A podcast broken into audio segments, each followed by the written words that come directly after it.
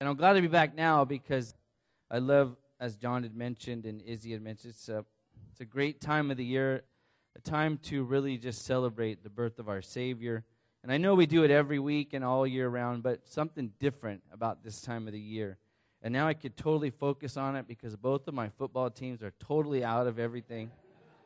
So I'm this is the last time I promise I'm done with my teams for the year. So I won't be watching football ever again. Till next September. I'm this far away from just done with sports. All right, well, let's get into something more lasting and exciting. Turn with me to the book of Isaiah. Since it's Christmas time, at least, yeah, we're going to say it's Christmas time. We're going to focus every week on this section of Scripture, and really digging into Isaiah and the prophecies of the coming Messiah. And everything from this point forward will be geared around this. So I'm excited about it. I hope you'll be here every opportunity we have to turn to the Scriptures and study together. And I think it'll just give us a greater understanding and a sense of what Israel was expecting and what we can be expecting as well. So, Isaiah chapter 9, we're going to look at verses 1 through 7. And I said we're going to study this for the next four Sundays. So, again, hopefully you can be here to study with us. But before we get into this morning's message, let's pray and pray for my wife. She's out. Yesterday we were decorating around the house and she twisted weird and just got stuck there. And so all day yesterday, she was in bed from noon till like this morning and couldn't move. And then she was up this morning making coffee. I'm like, what are you doing? She's like, I need coffee. So she's that's a good sign she's moving now. She's feeling better. And so just keep her in prayer. I'm going to pray for her too, if you don't mind. Let's pray for our service. Lord God, we thank you so much for this time that we have together to worship you, to learn about you as we open up your word and read uh, one of the great prophets of old, Father God, Isaiah. We ask that you would speak to us through your word and move us in a powerful way, Lord. For those that know you, Lord, that you would just comfort us and encourage us to follow you even more. And those, Lord God, this morning who do not follow you, Lord, that their hearts would be pricked and their eyes and ears would be open to bow down and worship you as Lord and Savior. And Father God, I pray for my wife, Mindy. Ask that you would comfort her back right now, Lord that uh, as she's resting, that her back would be strengthened and that she would be back up, Lord, and just back around the house doing all that she does for our family. And we ask that you would comfort her now, Lord. And we ask this in Jesus' name. Amen. All right. Isaiah chapter 9. The title of the series is going to be The Gospel According to Isaiah. And particularly this morning, we're going to talk about the glory of Christmas. Again, because everybody's so excited at this time of year I just thought this section was appropriate because there's an excitement that builds through the context of Isaiah chapter 9. Because what's happening right now, a little bit of background of the history of this book. Here in Isaiah chapter 9, this is during the time of the reign of the kings. If you remember, we studied the kings earlier this year. And this is uh, going on, particularly at the time of Ahaz, who was a king of Judah. And Isaiah is warning Ahaz of the judgment that came upon the northern tribes of Israel. And he's trying to encourage Ahaz to seek after the Lord because unfortunately he was not. He was going after other things, idols and spiritualists and mediums, as you'll see in a mo- as we see as we study in a moment. And what was happening up north is the Assyrian kingdom was attacking the northern tribes of Israel, and it had already begun. And so God, through the prophet Isaiah, is going to give Ahaz a prophecy of hope, of a coming glory that was going to happen for Israel. And again, I think it's very appropriate because that prophecy is what we are celebrating even today. So let's look at this message with this background. As the prophet Isaiah speaks to Ahaz, he says this But there will be no more gloom for her who was in anguish. In earlier times, he treated the land of Zebulun and the land of Naphtali with contempt. But later on, he shall make it glorious by the way of the sea, on the other side of Jordan, Galilee of the Gentiles. The people who walk in darkness will see a great light. Those who live in a dark land, the light will shine on them. You shall multiply the nation, you shall increase their gladness.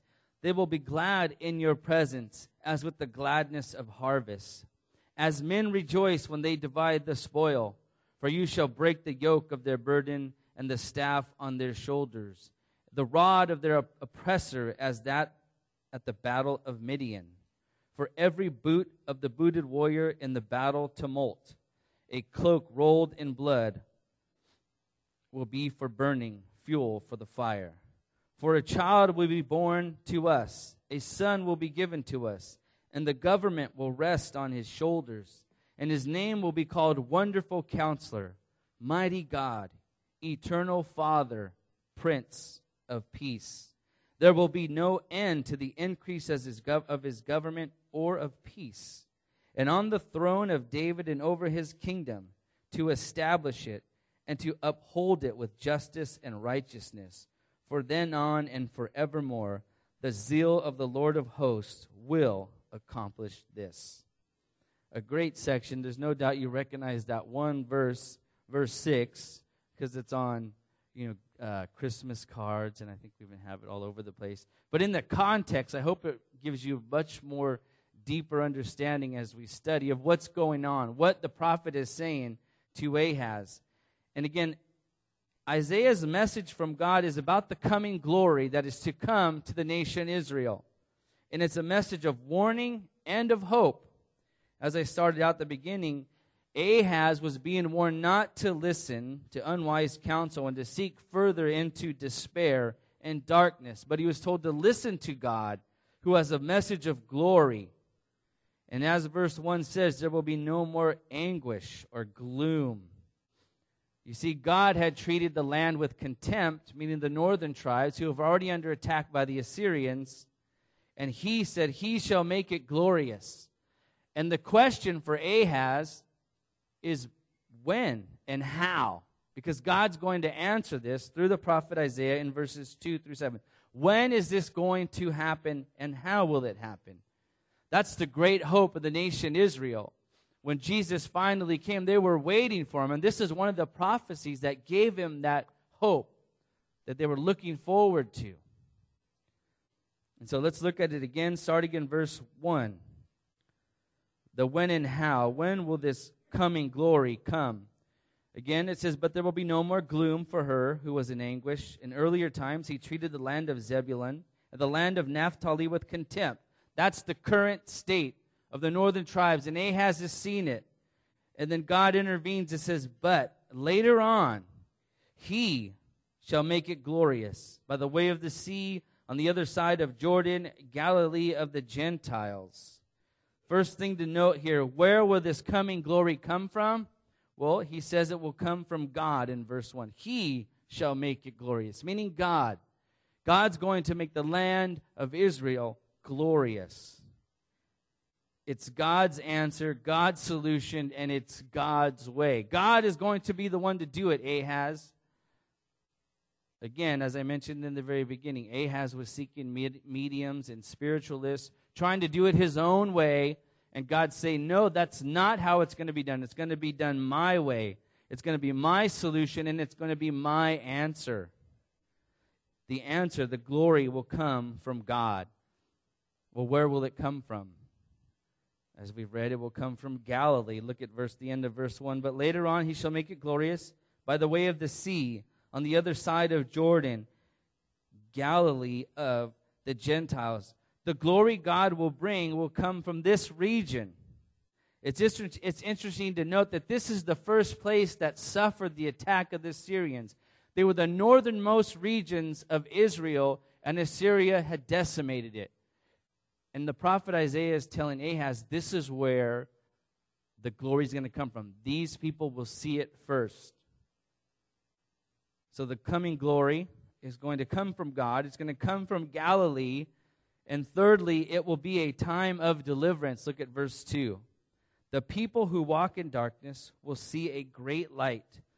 Those who live in a dark land, the light will shine on them this time of captivity, because as you, if you know the history of Israel, the northern tribes were taken away into captivity by Assyria, never to return, actually.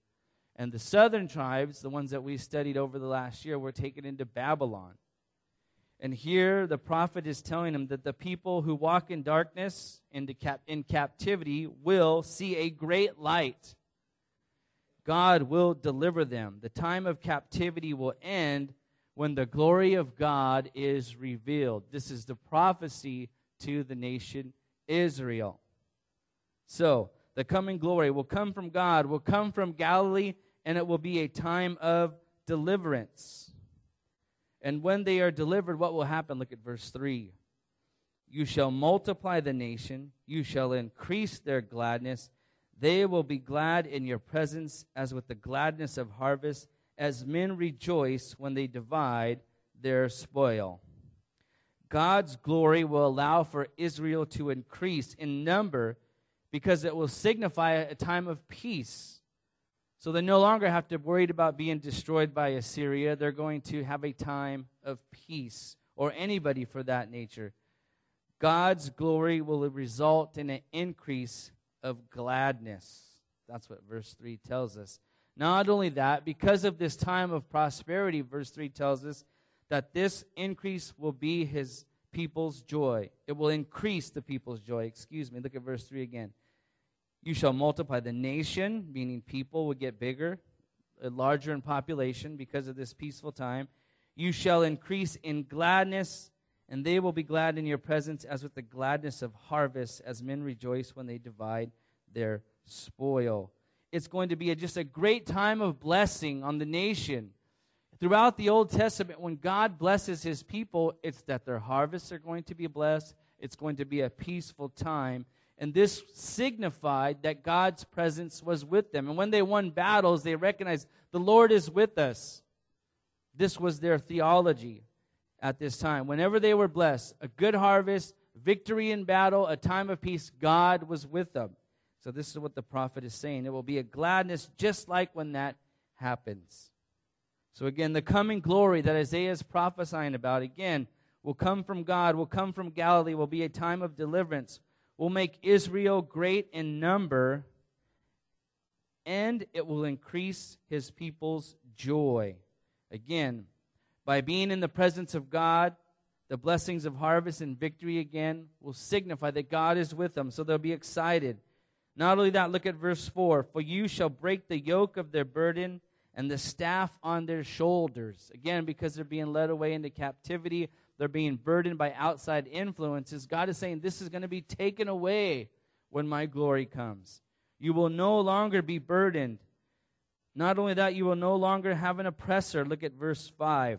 For every boot of the booted warrior in the battle tumult, and the cloak rolled in blood will be for burning fuel for the fire. This is God avenging the nation Israel again, it's supposed to encourage Ahaz. All this is going to happen, Ahaz, if you do it my way. If you wait on the Lord, these things are going to happen. Your joy will be increased. The nation Israel's joy will be increased. And then you go to verse 6. Why? How will this happen? Because he will literally come to his people. Look at verse 6. For a child will be born to us, a son will be given to us, and the government will rest on his shoulders, and his name will be called Wonderful Counselor, Mighty God, Eternal Father, Prince of Peace. This is the Messiah.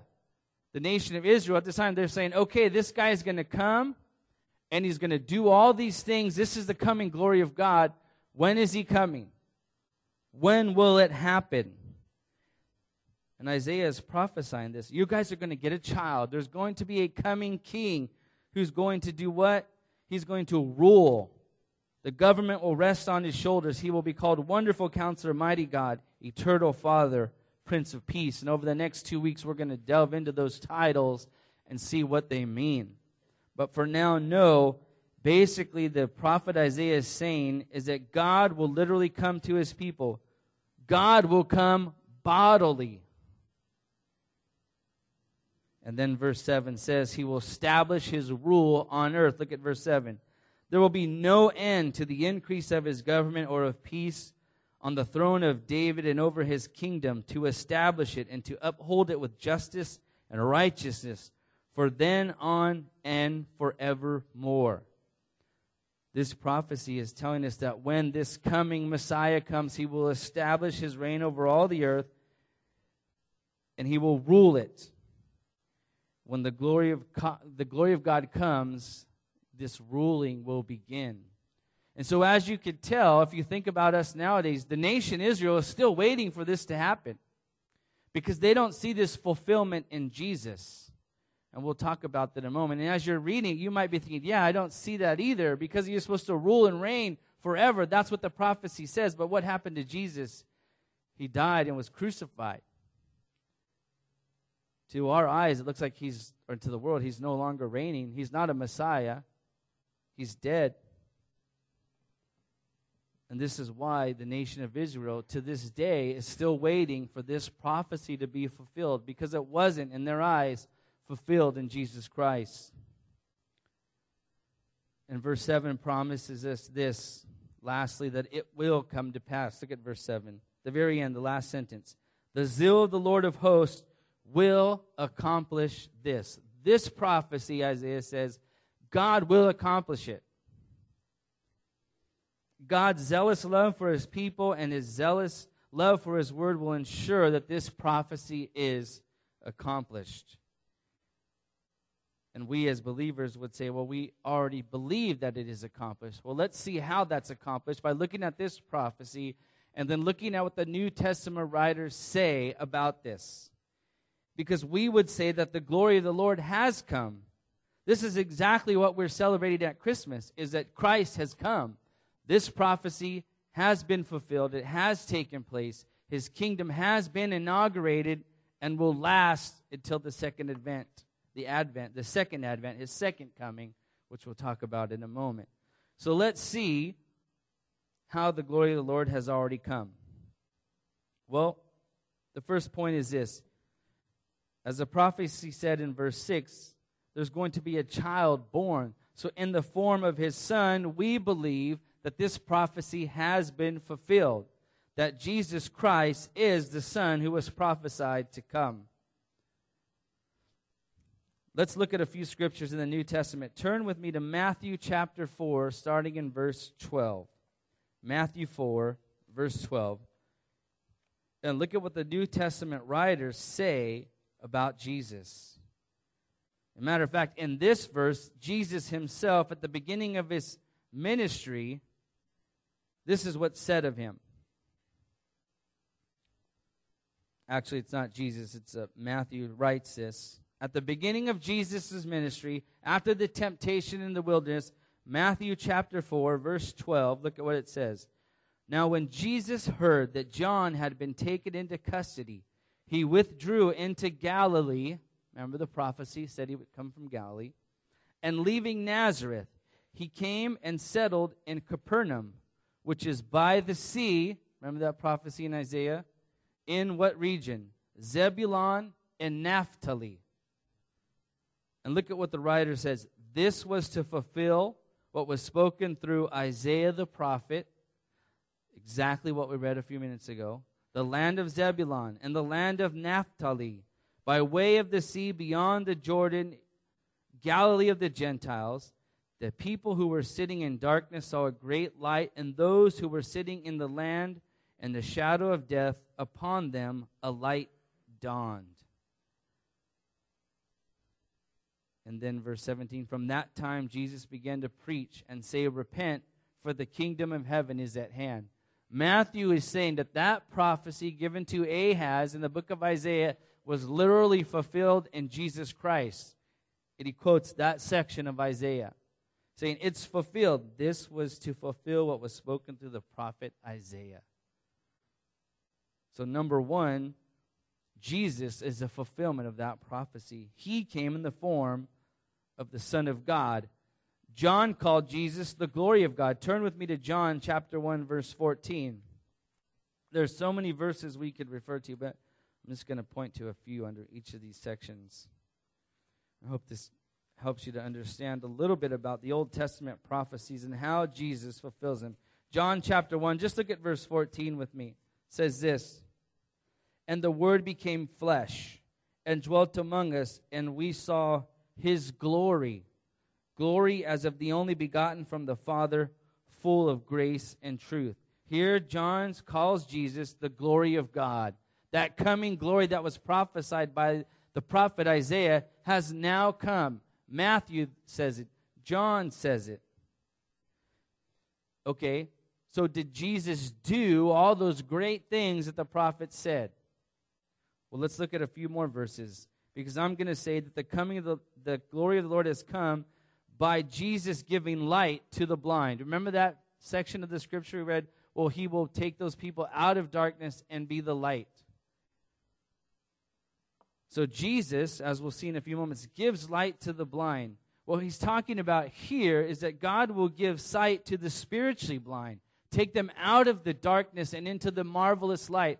Think of all the these scriptures in the New Testament that talk about that, of Jesus being the light of the world, for example.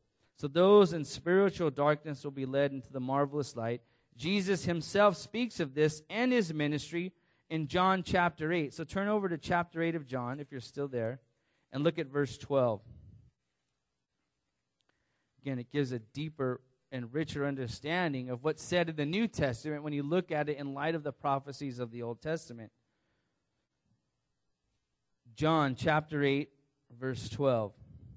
Jesus spoke to them, saying, I am the light of the world. He who follows me will not walk in darkness, but will have the light of life. Right there, himself. Again, a fulfillment symbolically spoken of, hey, this leading them out of spiritual darkness. Again, the New Testament talks about that over and over again. So Jesus gives light to the blind. Simeon, do you remember the old man Simeon who was waiting by the temple, waiting for the appearing of God? In the Gospel of Luke, turn there with me, Luke chapter 2, verse 29. Simeon was looking for the Messiah.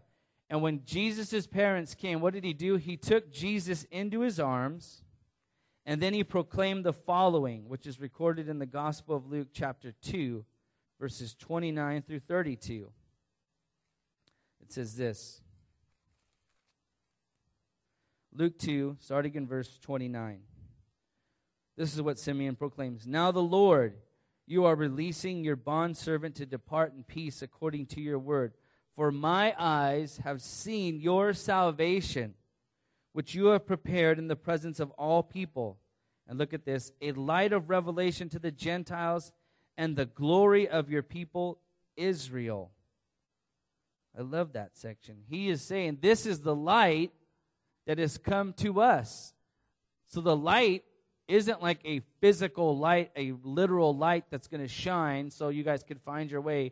It's symbolic of spiritual blindness. That prophecy in Isaiah is fulfilled by the spiritual blindness. The darkness that he was talking about was spiritually. And the light that is shined is Jesus Christ coming and opening the eyes of those who are darkened by their sins. So Jesus gives light to the blind.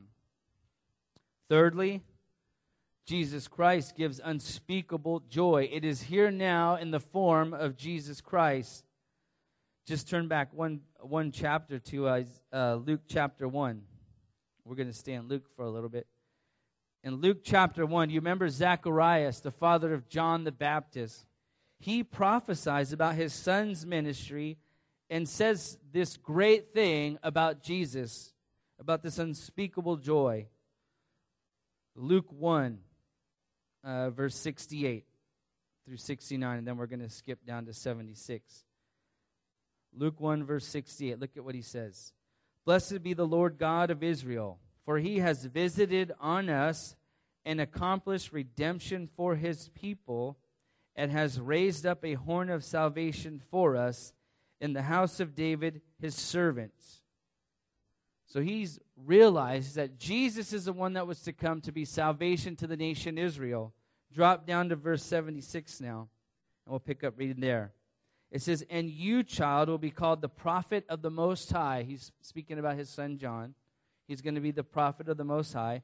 For you will go on before the Lord to prepare his ways to give to his people the knowledge of salvation by the forgiveness of their sins because of the tender mercy of God with which the sunrise from on high will visit us. And look at this to shine upon those who sit in darkness and the shadow of death, to guide our feet into the way of peace. This is what Isaiah was talking about. And this is the problem, as you see, with the nation of Israel, even to this day. They're looking for a king who will literally establish a kingdom. When Jesus came, if he was the Messiah according to the nation Israel, he would have established a literal kingdom right there. And because he didn't, he cannot be the Messiah. Because they're saying he did not literally fulfill that. We as Christians believe that it was inaugurated when Christ came. The kingdom of God was inaugurated. And we don't have time this morning to go through explaining that and that it will be consummated when? Second coming, right. So it's like it's now, but not yet. It's still coming. He started, it will be fully consummated at his second coming when he really will, really will, let me say that again, really will establish a literal kingdom which will rule and reign forever and never will be destroyed. The first time he came to open the eyes of the blind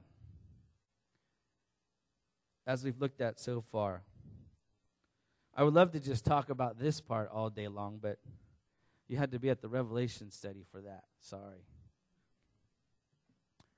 Unspeakable joy. Zach, Zachariah saying there's going to be this unspeakable joy because salvation has come. Our eyes will be open. The thing that the nation of Israel had been waiting for has come, according to Zacharias, as recorded in the Gospel of Luke. And then Jesus himself, turn over to Luke chapter 4.